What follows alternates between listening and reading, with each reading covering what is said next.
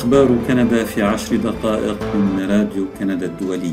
معكم فادي الهاروني، وأهلا بكم في حلقة البودكاست الأسبوعية، وإليكم العناوين. إليزابيث الثانية عاهلة المملكة المتحدة وملكة كندا في ذمة الله والتاريخ. أمة جيمس سميث المفجوعة، رسالة محبة وغفران مع دعوة لإجراءات ملموسة. وبنك كندا يرفع معدل الفائدة الأساسي ثلاثة أرباع نقطة مئوية إلى ثلاثة فاصل خمسة وعشرين بالمئة.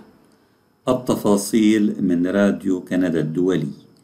توفيت أمس الملكة إليزابيث الثانية عاهلة المملكة المتحدة وكندا أيضا عن ستة وتسعين عاما في قلعة بالمورال، أحد القصور الملكية في اسكتلندا، وحكمت إليزابيث الثانية سبعين عاماً وسبعة أشهر، ما يجعلها أطول العواهل حكماً في تاريخ المملكة.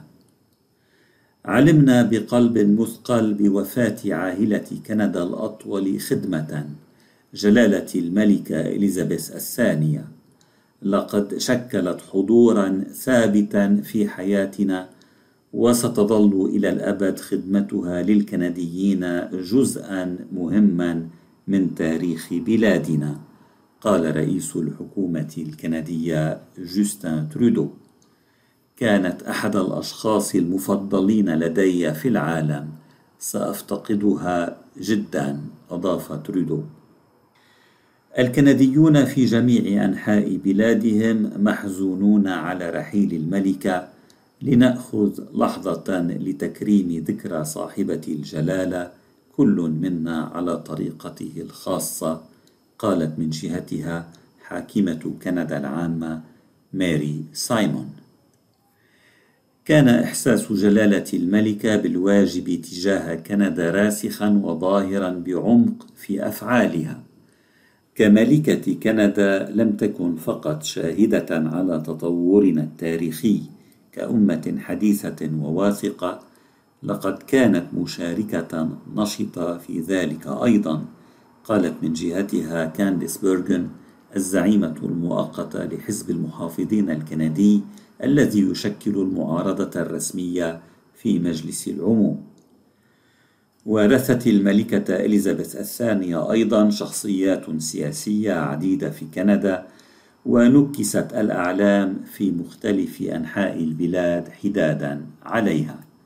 وبموجب الدستور الكندي، عاهل المملكة المتحدة هو أيضاً عاهل كندا، أي الملكة إليزابيث الثانية منذ اعتلائها العرش في السادس من شباط فبراير من عام اثنين وخمسين من القرن الفائت ولغاية وفاتها يوم أمس.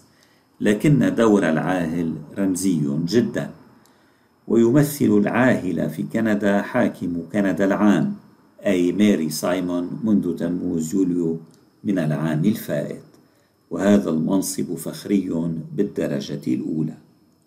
وخلف إليزابيث الثانية على عرش المملكة المتحدة ولي عهدها ابنها البكر الأمير تشارلز، الذي أصبح يعرف بالملك تشارلز الثالث.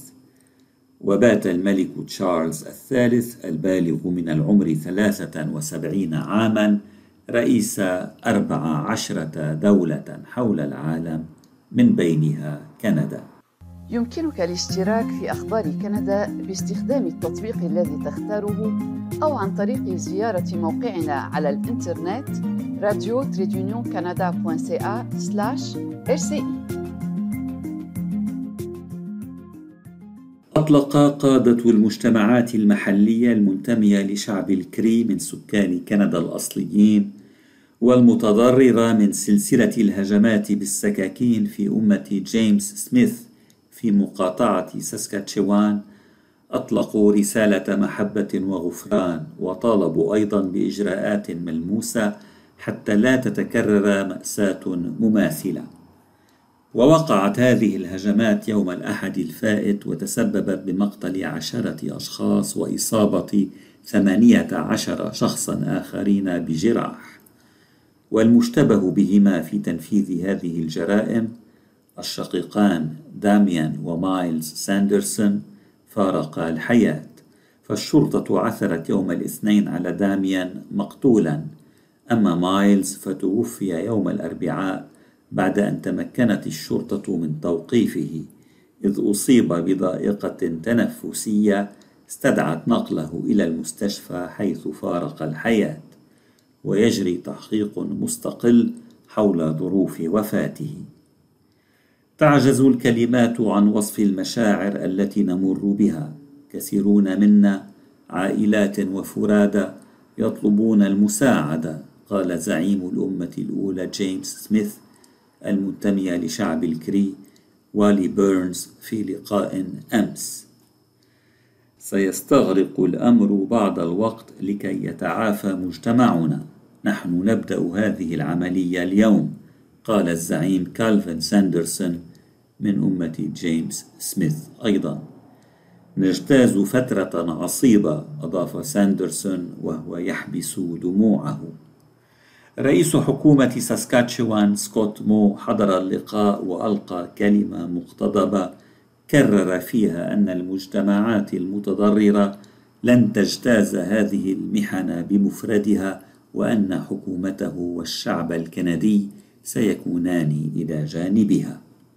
وكي لا ينسى مو هذا الوعد، منحه زعماء أمة جيمس سميث قلادة تقليدية وضعوها له حول عنقه.